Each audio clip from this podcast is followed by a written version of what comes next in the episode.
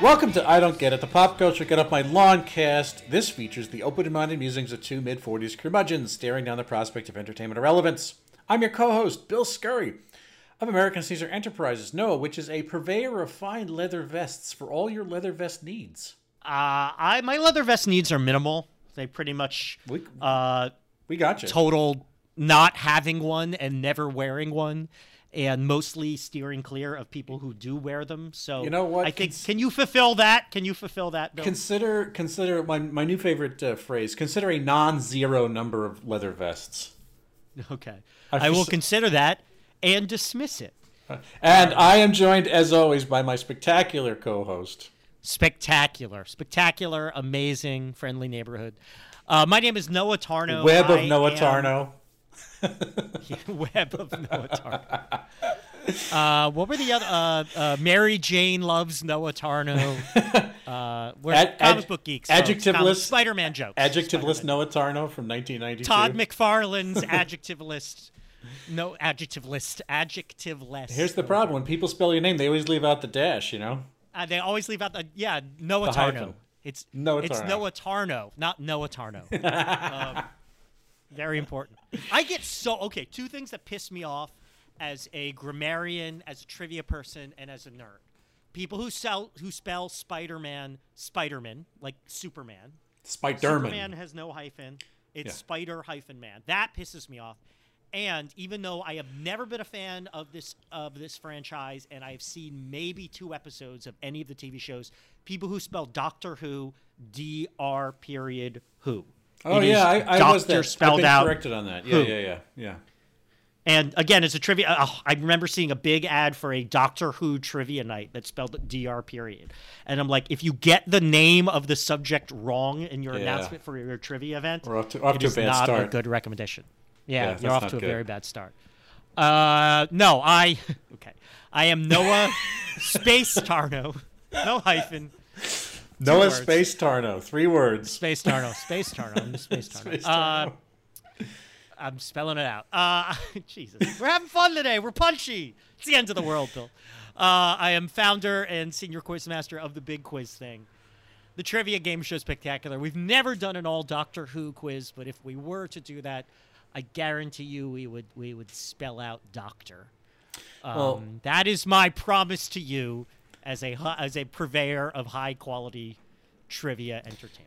Well, no. Speaking of um, good vibrations, speaking of Bon Yes. homie, speaking of comedy Yes. and a, uh, a Yes. warm feeling you get from your entertainment. Get it, getting along, a better world. Yes. So our topic this week, Jesus, it's I, I don't know why it took so long. I'd say uh, we can get into why Yeah. why we're, we're we're talking about this now, but this we're, We're, talking we're a little we're a little late to the party. two seasons two seasons late you might say uh, yeah, so we are discussing uh, ted lasso which is a, uh, an Ted apple tv series uh, came out it debuted in 2020 so this has been out of for a while we're the last guys uh, that are going to talk about this you know there's really nobody left every other podcast has already gotten to it but um, you know, Every think piece has been published. They've all been written exactly. Uh, the second batch of episodes, season two, It was ten episodes in season in, in of 2020, and it was 13 or 12 dropped this. I think it was 12, 12. yes. Yeah, slightly bigger order. and and like two months after they renewed it for season two, before they had even started production of season two, they renewed it for season three. yeah, So there's a season three on the way. Although I believe they've said season three will be it. I I, believe I, they. I can believe stated it. But I mean, what the budget of this, the drive, budget, yeah, drive a dump truck to someone's home. You never know. the the budget for this is going to be in the Apple Dump TV, in, in Apple's uh, uh, the couch cushions in the Apple office. You could have enough money sitting Yeah. around to, to make this show and ten others like it. Honestly, it doesn't cost that much. Yes. Uh, yeah, so the second episode, the second batch of, of episodes, season two, I think runs out on uh, the 10th. Uh, so it's next weekend is the actual finale, season, uh, episode 12 of season two. Uh, so, you know, I mean, it's kind of timely because this thing is drawing to a close for this season. Uh, this is a Bill Lawrence project, the name you might remember from such programs as Scrubs and Cougar Town, among other recent American sitcom notables. He, he goes way back. He was involved with Sports Night, wasn't he? Or Spin City. Sorry, Spin City. Yeah, yeah, yeah. That's the thing. I get them mixed up in my head. Yeah, Bill Lawrence has been around for a minute, but uh, you know, like that that uh, Cougar Town was I went I, it lasted for a couple of years. It was sort of poorly named, but there was a real cult audience around it. And the same thing Scrubs went for a long time. Uh, that show held on for a long ass time. Um, So yeah, Bill And the, Lawrence. sec- the second episode of uh, Ted Lasso was directed by my buddy Zach Braff. that's true. you see that? yeah, was it? It was just the second one, right? I think he only did one this season. I think he only did. I don't know about season two, but Yeah. I did notice directed by Zach Braff, and I haven't noticed it again. Well, he's wanted to direct, and you know, Bill Lawrence. I like that Bill Lawrence works with the same people. Again, I've never really watched a single minute of Bill Lawrence TV before, so this this is you know, if, the guy seems to change. He seems to adapt his style uh, for the network, for the time, for the for the for the actors he's got working for him. Creates a different. But that's that's a really good uh, TV pedigree, I think, when you can put together different shows that are so dissimilar from one another. Uh, so in this show, Jason Sudeikis, uh, who was formerly a Saturday Night Live cast member for a good number of years, uh, improvisation actor, out born in Chicago, out of Kansas, uh, and had been in New York and Los Angeles ever since.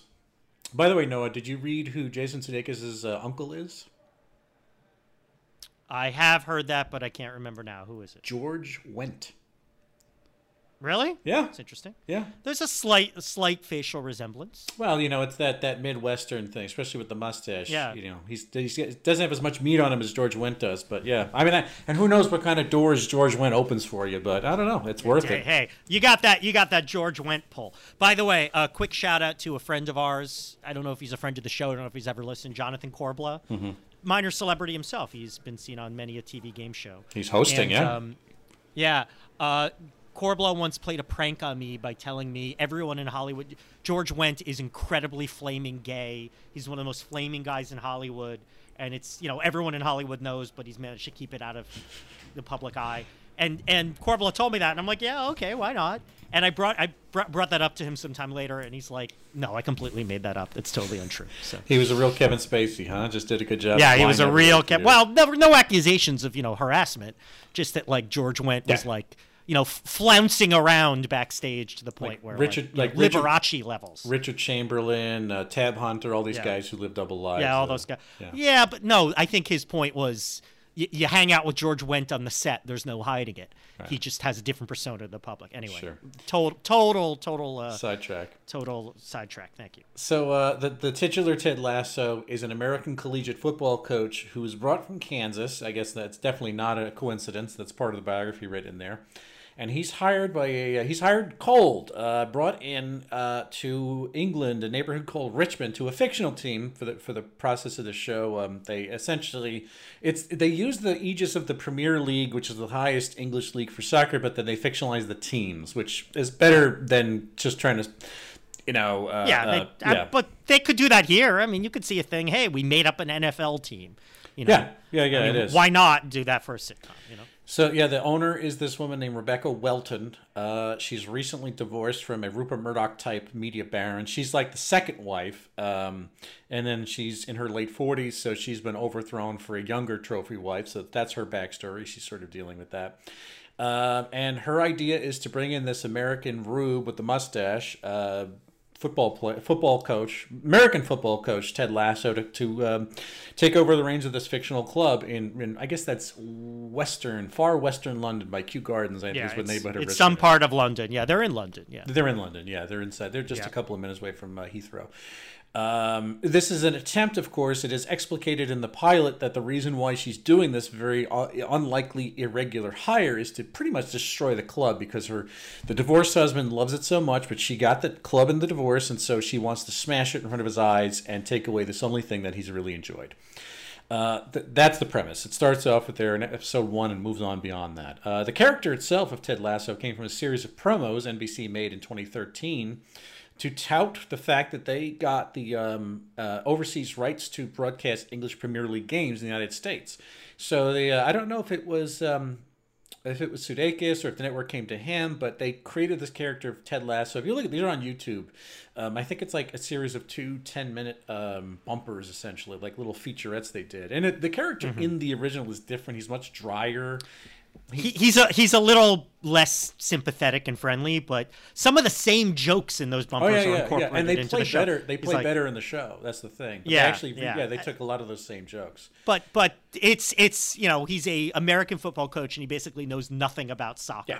And the comedy is like he yells at the at the uh, at a referee during a game. What offsides? Explain to me how that was offsides. No, I mean it. Really, I don't I don't- understand. I don't How is it. that offside? and, and and it ends with him. You know, he gets fired, and he says, "Is there a third kind of football I could try?" um, I actually thought it was very funny. They I were thought very those fu- yeah. bumpers are very, very, very. And Sudeikis, I'm jumping the gun here, but in both Oh, those yeah. bumpers in the show, he's he's great. He's really a talented dude. Great actor. He's Great. got he's got a thing, you know. He's definitely got a thing. Yeah. Um, so the first season was warmly uh, welcomed on Apple TV. It kind of came out of nowhere. It was unheralded because people didn't watch those bumpers. So this was all a new thing. And and Apple TV uh, was looking has been looking for an identity. Apple TV wanted to make a gigantic splash with you know the, the, starting an app from day one with a shitload of like tur- turnkey movies and TV shows, and they had a lot of content. The thing is, it's like with anything, you can't you can't astroturf a network out of out of thin air, and so a lot of the stuff they built for it was like Quibi. Um, it was just like this is a it's a high concept, just like full- just like Quibi. But it was like it's a bunch of shit that died because they were just trying different stuff that worked. It's like there's no guarantee that some of this stuff worked. I think their highest profile thing is that morning show with uh, Reese Witherspoon, Yeah. Jennifer Aniston, Steve Carell. But even that is kind of more of a train wreck, from what I understand. Yeah. This this is their real. I, the thing I knew, or I had heard of most, I haven't watched it, was uh, For All Mankind about the moon landing. Yeah, yeah, that's supposed to be a well cast show, but again, that's kind Yeah, of like I- you got to know There were no there. cele- there were no celebrities. It was just the the just the, character actors for the, the most hook. part. Yeah, yeah. yeah. Uh, anyway, that's, No, uh, but nobody's this- worthless people. Throw your stones. Nobody's. Th- this has performed really well. This is where again where you least expect it. This what this probably fairly cheap to make uh, show with mostly British actors um, winds up being a sort of Emmy darling. Uh, it has multiple Emmy nominations for 2021. Best series included, um, and you know the real the real some of the breakouts of the female actors, uh, Hannah Waddingham and uh, Juno Temple, who most American audiences don't have a ton of familiarity with them before, but they have been in uh, stuff. But this is a real real career changer for them, and perhaps even for Sudeikis too, um, who honestly has been um, looking for whatever, like a lot of SNL people. They don't really. It's never obvious what your next thing is after you leave SNL. Some people could get into features, but other people like that's what they did. They did sketch comedy, and there's not really a graduation because you were already at the highest level of the thing. But Noah, you tipped your hand already, so tell me, tell me about your experience with Ted Lasso. Well, uh, I had heard about this show, you know, a lot, and people have been encouraging me to watch it, and I hadn't.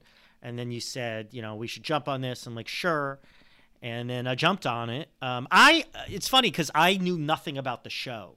I knew it was Jason Sudeikis and a mustache, and I didn't even know it was about soccer. But it's been hard to get uh, you, the, the picture of him. It's been really hard to get away from Yeah. that visual. You know it exists.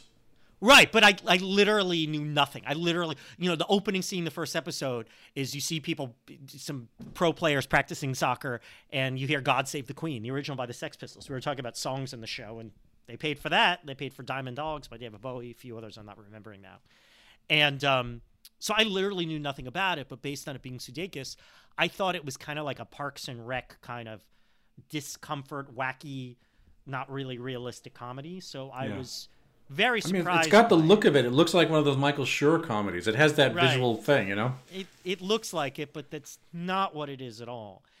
And in terms of what I thought about it, you know, to say to, to use a cliche that Ted might use, although he might be more clever about it, the proof is in the pudding. Uh, I watched all ten episodes of season one this week, and I am looking forward to watching season two. This show is delightful. Um, you know, I did tip my hand. It's very well acted. Sudeikis is terrific. I mean, he- the writers, I mean, he's one of the producers. Brett Goldstein, who's a cast member, maybe might be a CGI creation. That's a we were talking about that. That's a ridiculous conspiracy theory out there that one of the characters is a CGI creation. Assuming he's not, he's played by this British comedian Brett Goldstein, who's one of the writers. Um, very well acted. Uh, you know, whether Sudeikis is excellent, it is well plotted. You know, the the the very end of season one. I don't want to give too much away, but I don't want to say cliffhanger, but it's it, almost literally an edge on your seat episode. Very exciting twists and turns. You you, kind of And, lo- and coming, but you're logically done too. It's like that everything that Logically preceded. done, Yeah, very right. much logical. yeah. Right. Uh, I've said many times I am not a sports fan, generally speaking, but I like sports movies and I like sports TV shows for reasons I'll get into. And this really makes a lot of hay from it being about sports. You know, the conflict is in some ways built in. Um, I am a bit of an Anglophile. I love London is my favorite city in the world. I miss it. I'm hoping to go back someday. And I love London and just seeing people living in London or any British place just kind of makes me happy. Um, and the they make some hay on the show too the contrast between America and England. You know, Ted's discomfort, learning about stuff, uh, and they they keep that sort of comedy of America versus British. Uh, the details are fresh and are clever. Um, very well written, great lines. There's an awesome moment. It might even be the first episode where you you're meeting uh, Jamie Tartt, who's the star player on the team at the beginning, and he's one of the least sympathetic characters. He's he's you know he's like a Beckham type. I don't know if David Beckham's really like this, but he's worshipped and he's very full of himself. And I believe and he's, and he's good asking, too. He's he's he's good. Yeah, yeah. And Ted's asking people like, "Would you rather be an elephant or a panda or something like that?" For some reason. And Jamie's answer is something like, "I'm me. Why would I want to be something else?" And Ted says, "I had to write down this line. I'm not sure you realize how psychologically healthy that is." Yeah, it's a good delivery uh, too. Just, just an example of just these throwaway jokes that are just funny. Uh, Rebecca, you know, his boss, is talking about, you know, there's gossip in The Sun, one of the gossip papers, and she says, So, Ted, I spoke to the owner of The Sun, and Ted yells, You spoke to God? uh, if I'm going to nitpick really quickly, there's very little nitpick here. Uh, I find Rebecca's character to be inconsistent you know, they, they tell you in the first episode she wants to tank the team, but then there are times she's very sweet and very giving and she really cares, but then there are times she doesn't. And then, like, why is she hanging out with the Keeley character at the beginning? Like, she's friendly with the lower level people, but then she's being driven around in a Rolls Royce. Like, I find her character a little inconsistent. I also find the sentimentality sometimes is extreme to the point of fantasy um, one of those last episodes, sorry, when Nate is promoted and everyone basically has like a giant party for him because he's promoted. Uh, no job I've ever been in that happens to anyone being promoted. It just it felt a little a little annoyingly unrealistically sentimental. But for the most part, this show and this is what a lot of the discourse is about is so comforting. It is a comfort food TV show uh, Vox Vox has a lot of writing about this. I read Vox a lot anyway, and they they called it a fantasy about nice white guys. Ted is the nicest guy on earth. If every white cis straight American Southern man were Ted Lasso, we would be living in goddamn motherfucking utopia because he cares about people, he listens, he's clever, He's vulnerable. He admits his mistakes. He's open minded. He is in no way racist. He is in no way sexist, right? He has no problem working for a female boss. He makes a joke about God being female. Um, That's true. I like that is, line. Yeah. Right. He is open minded about, you know, he's got a couple questions about the, the, the black player from Nigeria, but in the most vulnerable, open minded, friendly way possible. Uh, and this show is the way we wish the world were. And it's not just we wish guys like, you know, guys that look like Ted Lasso were so fucking nice and awesome and caring and hardworking and vulnerable. But my God, multiple times in season one, they literally say, oh, it's 2020 and you go, "Oh my God, there's no pandemic going on in the world of this show."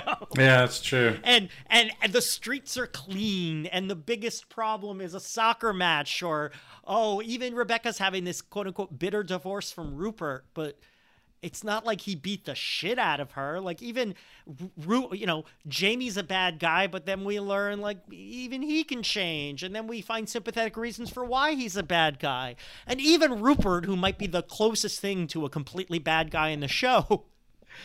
He, he he loses. Sorry to give too much away. He loses a darts competition. The guy admits he lost. Like we can't even get that from rich, powerful white guys, right?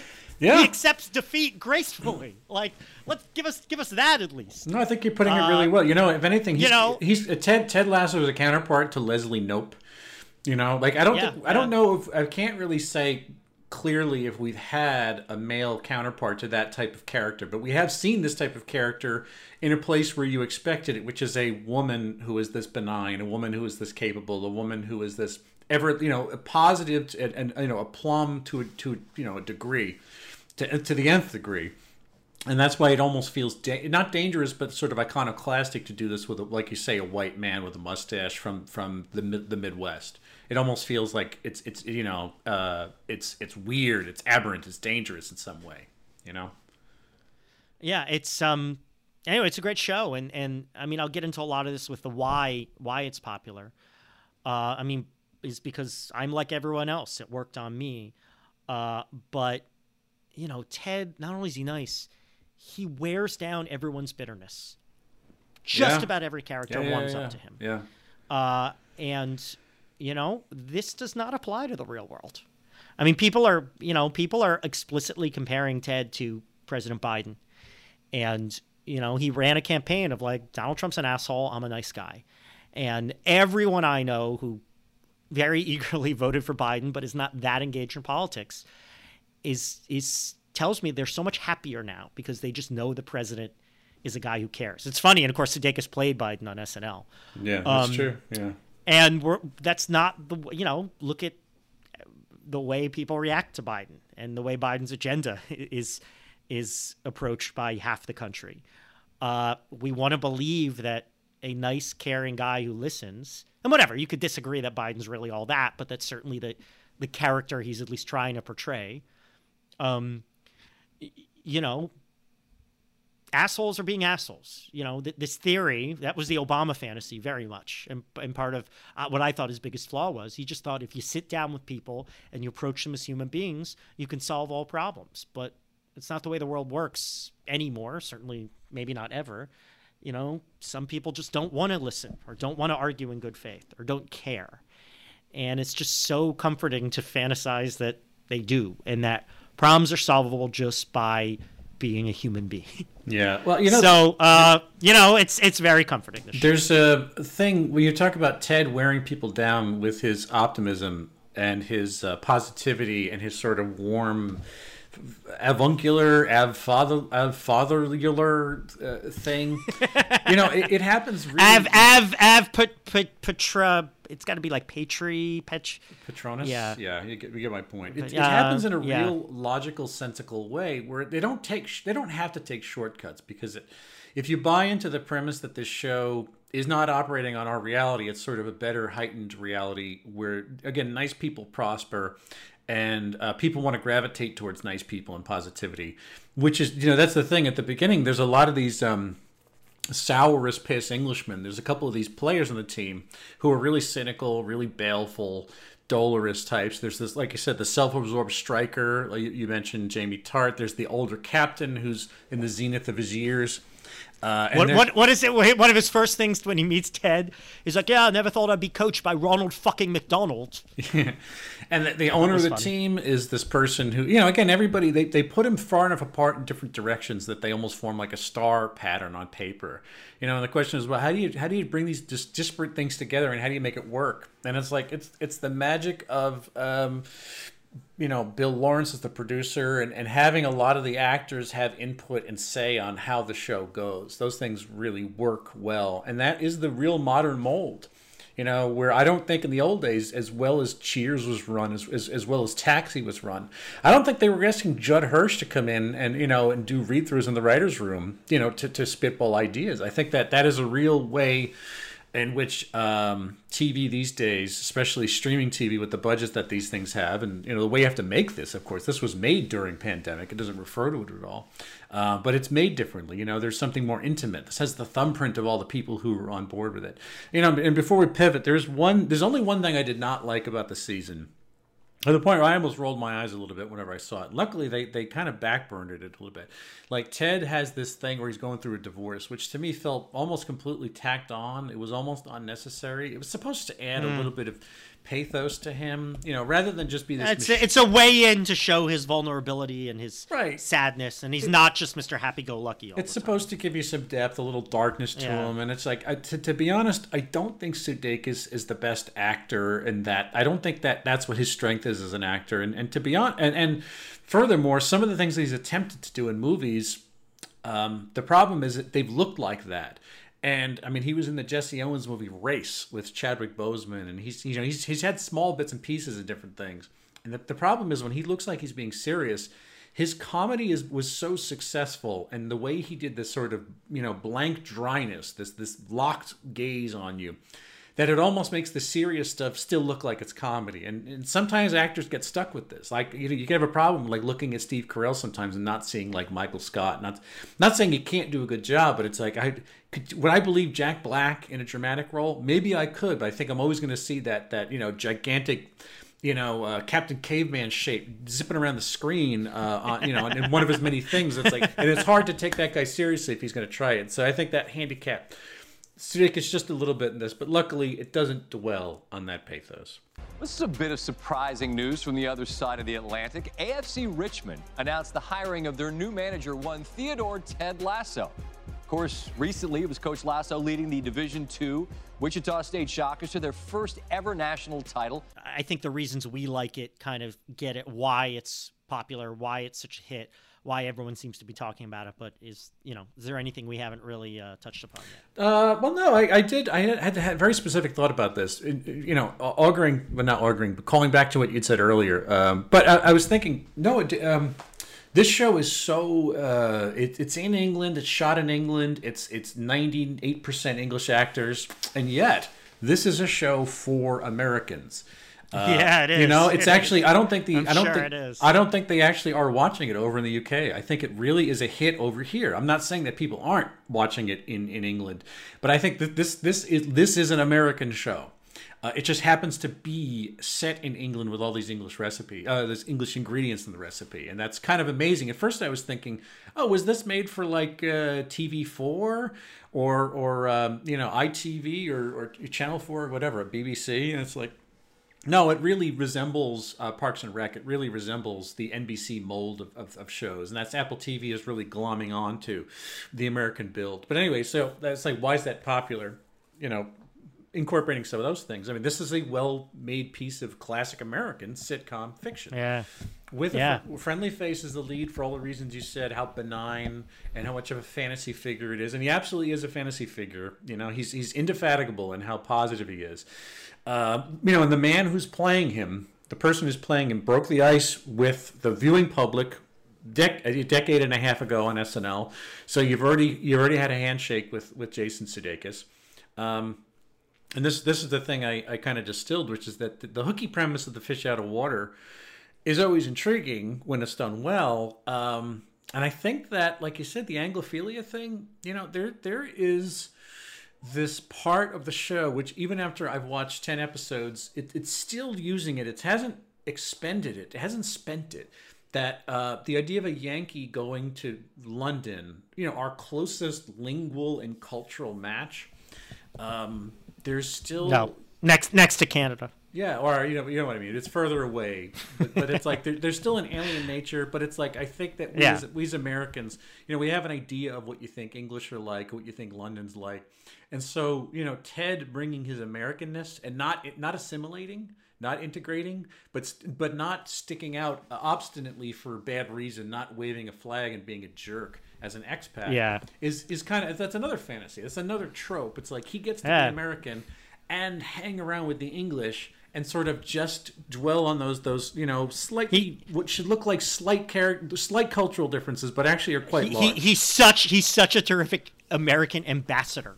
Yeah. Right? Yeah, yeah, yeah. Because and that's yeah, the, totally, that's, that is totally. textual for the show. You see him doing the work, and that the the characters grudgingly give that to him. You know. Yeah.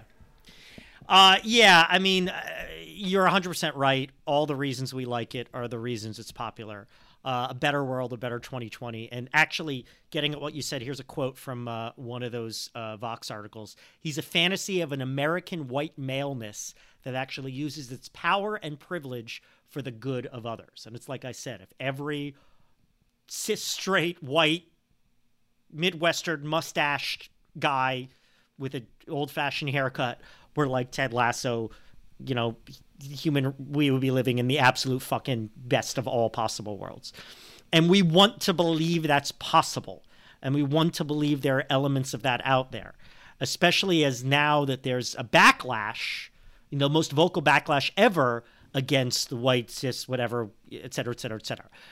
Which is what we've always known and trusted. And this is what you say why it's an American thing more than a British thing. It's an American thing to believe that, you know, the world is run by people like this. That people like this are authority. They are trust. Yeah, It's- they're canny and capable. always- yeah, something that always stuck with me seeing um, someone interviewing Trump supporters in I think 2016, you know, when he was first running, and people who said like one of the reasons they don't support Hillary is I think, and this is actually a woman saying this, I think the presidency is a job for a man, and it really distills just you know that's the default. Those are the people who run things and those are the people this idea that those are the people who should run things. They are the people we know and we trusted and more and more and more it's coming out that like they are you know at best they are no more trustworthy than other types of people and at worst they have abused that trust considerably to the point where they are on average possibly less trustworthy. And ted redeems the thing we grew up believing saying no there are white guys who are as trustworthy as nice as they come we want to believe that our trust is well placed or at least that it can be well placed and ted argues for that there's also the thing, like I said, saying it's 2020 and there's no pandemic. We want to believe that nothing is true. You know, things are dire right now. There's no there's no sugarcoating it, and we want to believe that things aren't that bad, or at least we can get back to a world where things aren't that bad. That all problems are are solvable. That no one is truly evil. Like I said, even Jamie, the the asshole, is sympathetic. You know, you see his his armor being broken down somewhat, and then of course at the end of the season you get the reveal that he's basically, you know, he's basically been abused by his father. He's like uh, uh, what is it, the Andre Agassi? You know, a guy who's probably just driven to play this sport by a real Right. over, uh, overbearing father. Right. So so he has an excuse for being an asshole. And again, I I was thinking, who are the characters who are completely unsympathetic? And the only notable character who I think that is Rupert, is Anthony Head's character. Anthony, of course, was Giles on Buffy the Vampire Slayer. And, you know, even though you don't, he's a complete asshole, again, he accepts defeat. And he's an asshole. He's not really evil. He can't rewrite He's reality. just- yeah. Right. He's just a jerk. He's just a jerk. Yeah. He's not murdering people. Right. uh, and that a nice guy can wear down all bitterness. You know how they came up with soccer? So these Victorian era headmasters, all they wanted to do was get the boys to stop masturbating. So they invented a sport where the boys wouldn't use their hands at all, and they thought that might do the trick. Not sure if it worked, but Okay, uh, tell me if you would like Ted Lasso, Noah, as a kid. I'm thinking I, I'm thinking I can guess how this is going to work. Yeah. Well, maybe. I don't know. It's funny because when I was considering this question, you know, I realized something. Like when I was a kid, if you had asked me what my favorite type of TV show was, I would have told you sitcoms. Yeah, yeah, sure. I just thought, in my mind, the sitcom was the default TV show. And by the way, for several years, for some reason, I would have told you my favorite sitcom was Diff'rent Strokes. Like to me, that was like the king of sitcoms. Yeah, sure. And I'm not sure why, even to the point where I remember, I remember this first learning about segregation and, um, you know, blacks and black and white kids couldn't play together in so many parts of the country, you know, just a few decades ago. And I remember my thought went to, are you saying if I were friends with Gary Coleman, he couldn't come over to my house? Like that was my dream, become friends with Gary Coleman. Um, but I think there were so many sitcoms I watched and liked just because they were on. You know, this is something kids now don't realize. yeah. There were so many fewer entertainment options. We watched shows because they were on. They were delivered watched- to us, yes. Right. I watched the gold, you know, the Golden Girls or Designing Women, these shows that were no way made for 10, 11 year old boys. We watched them. Why? Because they were on. And frankly, especially in the case of the Golden Girls, they were well written and well done enough that they had something even to appeal to an 11 year old. Nowadays, an 11 year old would never watch the Golden Girls. No. Because why Well, would you watch a show It, it wasn't old women, siloed right? back then. I, I, I agree right, with that, yes. Exactly. There's a thousand other shows to watch. So, you know, if this had been on the Friday night lineup of NBC, I certainly would have watched it, even though soccer had no appeal to me, right? I would have given it a shot. And, you know, maybe the SNL connection with Jason Sudeikis, because I always love SNL from the time I was seven years old. I didn't stay up that late. I, I recorded it on my VCR. Um, so I probably would have given it a try, and I think it's good enough that once I watched it, I would have been hooked. I think that uh, yeah, I mean, when you do come when you come of age the, the way we did, I think you do learn this uh, language of sitcoms and comedy. It's a very easy one to to. It's a lens to see culture through, and yeah, I agree with you on SNL and all that stuff. I mean, before I picked up movies as the sort of uh, lingua franca of dealing with culture and looking at art, it was TV and it was the sitcom more so. As much as I watched all those shows on NBC in the 80s, you know, the A Teams and the Knight Riders and those things, I mean, the real manna was comedy. It's it's pronounced the Teams A. Is The the, Teams- proper way to say it. The Teams A. The Teams A and the Writers Knights. Yeah, the writer's night.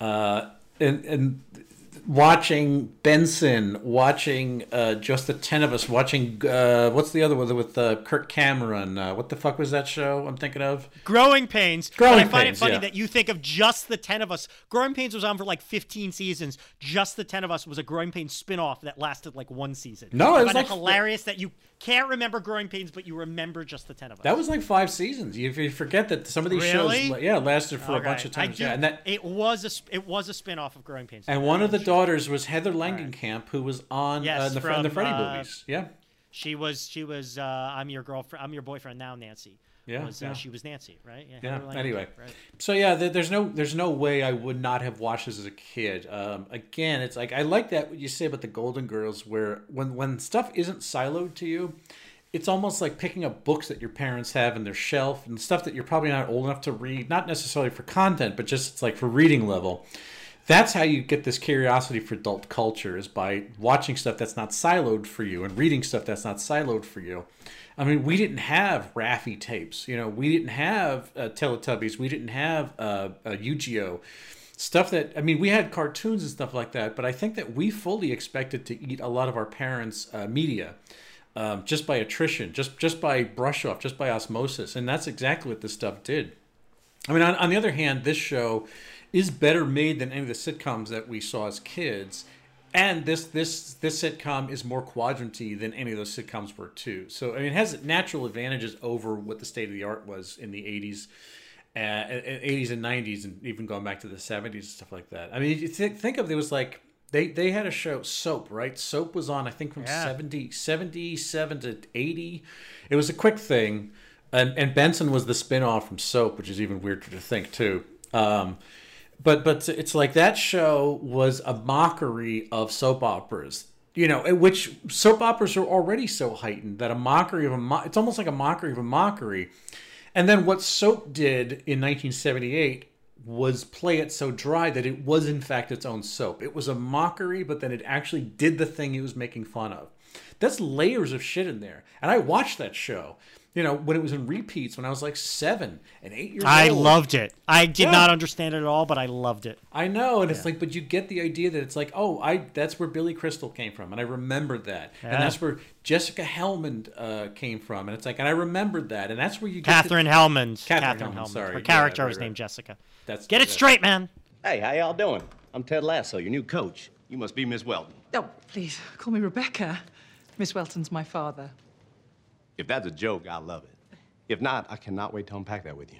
So, Bill, uh, not just the 10 of us, but Ted Lasso. Are there any factors of its success and exist and or existence that augur the apocalypse, the end of mankind slash womankind as we know it? Uh, no, and, and you know, I didn't mention this before, but this is the first one of these that actually I did watch the entire compliment. Usually, you can't get me to watch more, even if it's a show I kind of like. I just I feel like it's a slog to get through the um, ten, five hours of the show. But in this case, I watched the entire, I blew right through it. it. It was the first time I think I was really inclined to just devour the whole thing. I haven't had a watching, a viewing experience like that. Usually with the shows we've I've, I've not liked, like the Bridgertons and, and, and the bullshit like that, it's like God, it's enough to watch two and a half, three episodes, and it's like I get the point. Yeah. I don't care about. I know you. You you make you usually make it ten minutes in and one article online, and you're done. And the done. multi-screen multi-screen experience. Yeah, no, it's like so I, I gobbled all ten of these, and I'm very looking forward to watching. By the way, uh, no, no, not the apocalypse. The whole Apple TV thing. You know what really. The fact that you can't do shows a la carte like this is that's a fucking problem for me because I don't I'm not of the mind to subscribe to Apple TV. Especially if there's just one show, you've got to give me a better way to get it. other than buying a service. And so without without being Yeah, it should. Okay, so how would you feel if like you could also get this on Hulu, but you just pay a discrete amount for season one, almost like buying the DVD set? Yeah. How would you feel about that? Uh, just, I feel like they should have that option. Yeah. You don't have to pay for Apple TV, Right. but you could pay for just Ted Lasso. Boom, one payment done. I you have get I get why they think that putting your arm behind your back and, and pushing up against the wall, this is what gets you to subscribe to Apple TV. I mean, Christ, they handed out when you were buying a, a MacBook anywhere from like 2020 to, to recently, they were just throwing Apple subscriptions for a year. Thinking that oh you know you'll just you know you start you get a free subscription for a year and you'll just you'll just grandfather it and keep paying for it on and on and on but it's like I'm not I am so disinterested in buying another network, especially one like Apple, which has no identity. Aside from this show, I don't see anything else that I want. Anyway, that, that's besides the point. But but I was going to say no. Uh, there's no sign of the apocalypse here. But the thing, you know, what was one of my skepticisms, even up to the second I pressed play, was that I thought, um, you know, hungry creators like Bill uh, Lawrence and or Sudeikis could could sell a commercial you know a bumper back to the network um, as a piece of narrative programming. You know, like it's a it's a good bumper, and they they expanded upon it in a good way. Why I'm, not? I'm just saying, I didn't know any of those. I didn't watch a single bit of it. I knew the origin, and that's why I was like, ah, it's like you're selling me a fucking. It's like this would be like Ronald McDonald, the TV show. you well, know? you remember when they had that? They tried the sitcom of the Geico cavemen.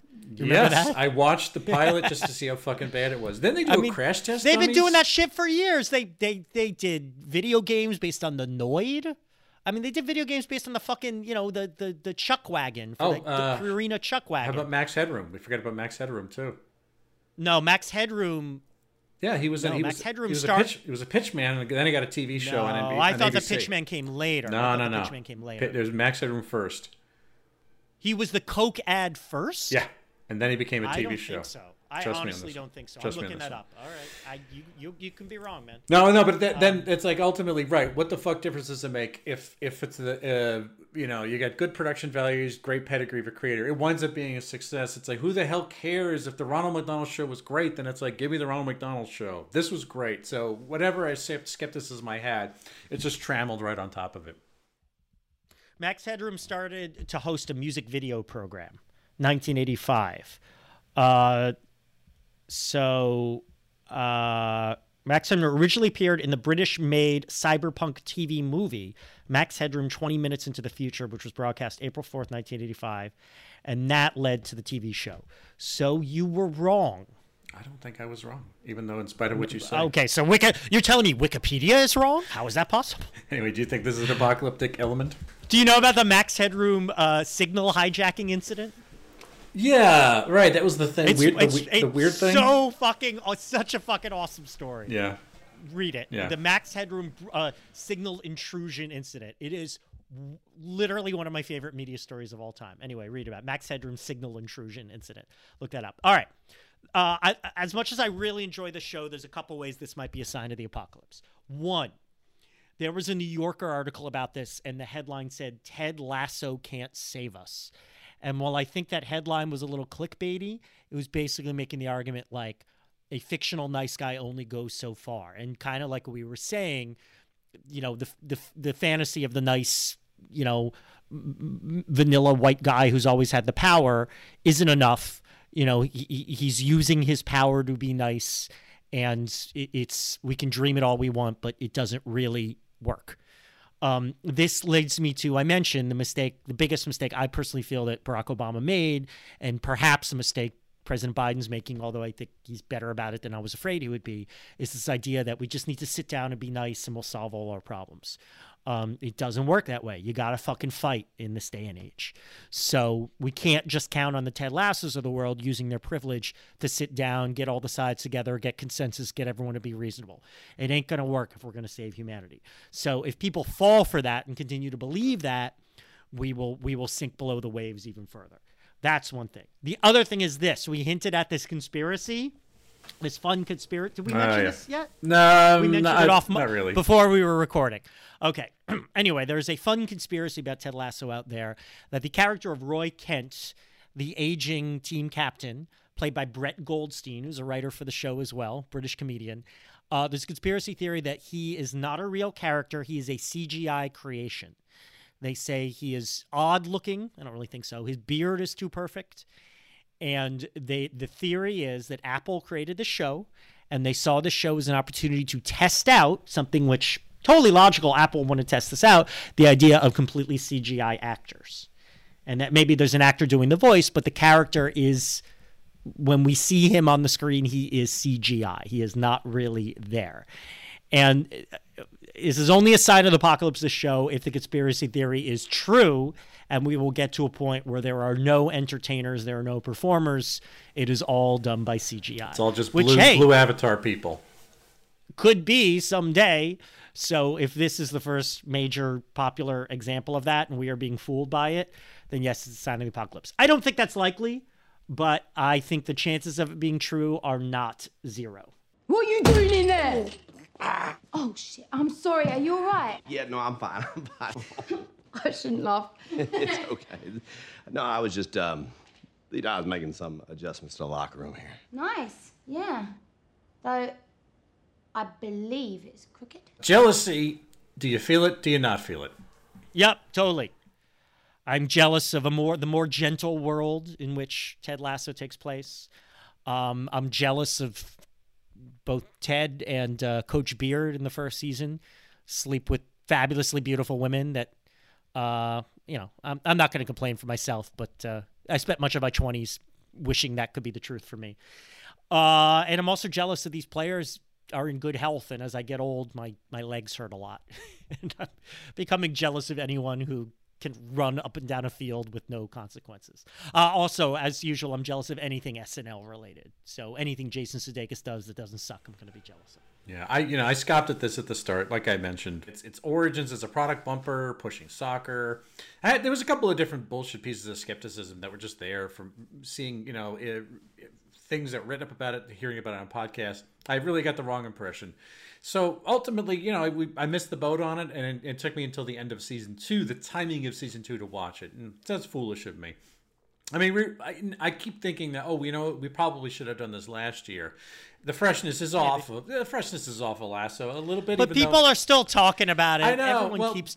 You know, I vaguely heard about it last year, but now everyone's like, "You need to watch it. Have you watched it?" You know, And you know- you know, right, you I don't what think it's it's, too. I don't think it's too late, man. I don't think Yeah, yeah, but it's like right, it's not too late, but at the same time, it's, it's like too late to do Killer Clowns from Outer Space. Well, unless not too late. unless we do the animated series, uh, that kind of thing. All right, so uh, um, that would be great. They should do that. It's the, uh, a remake has been in development hell for ten years. and it, yeah, it is hell. That is for sure. All right, fallopian scale, Noah. Let's talk about the uh, things, yeah, all things fallopian scale from Jimmy Fallon, Diavolian scale. Yeah. the Peter Peter Stormarian scale. Uh, where does where does this where, where does this fall on the scale for you? So on the on the fraud Diavolian scale, here's where I put this. So this is somewhere within spitting distance of the top. So I compared it to the things that come to mind is the TV shows we've looked at in the past that were among my favorites.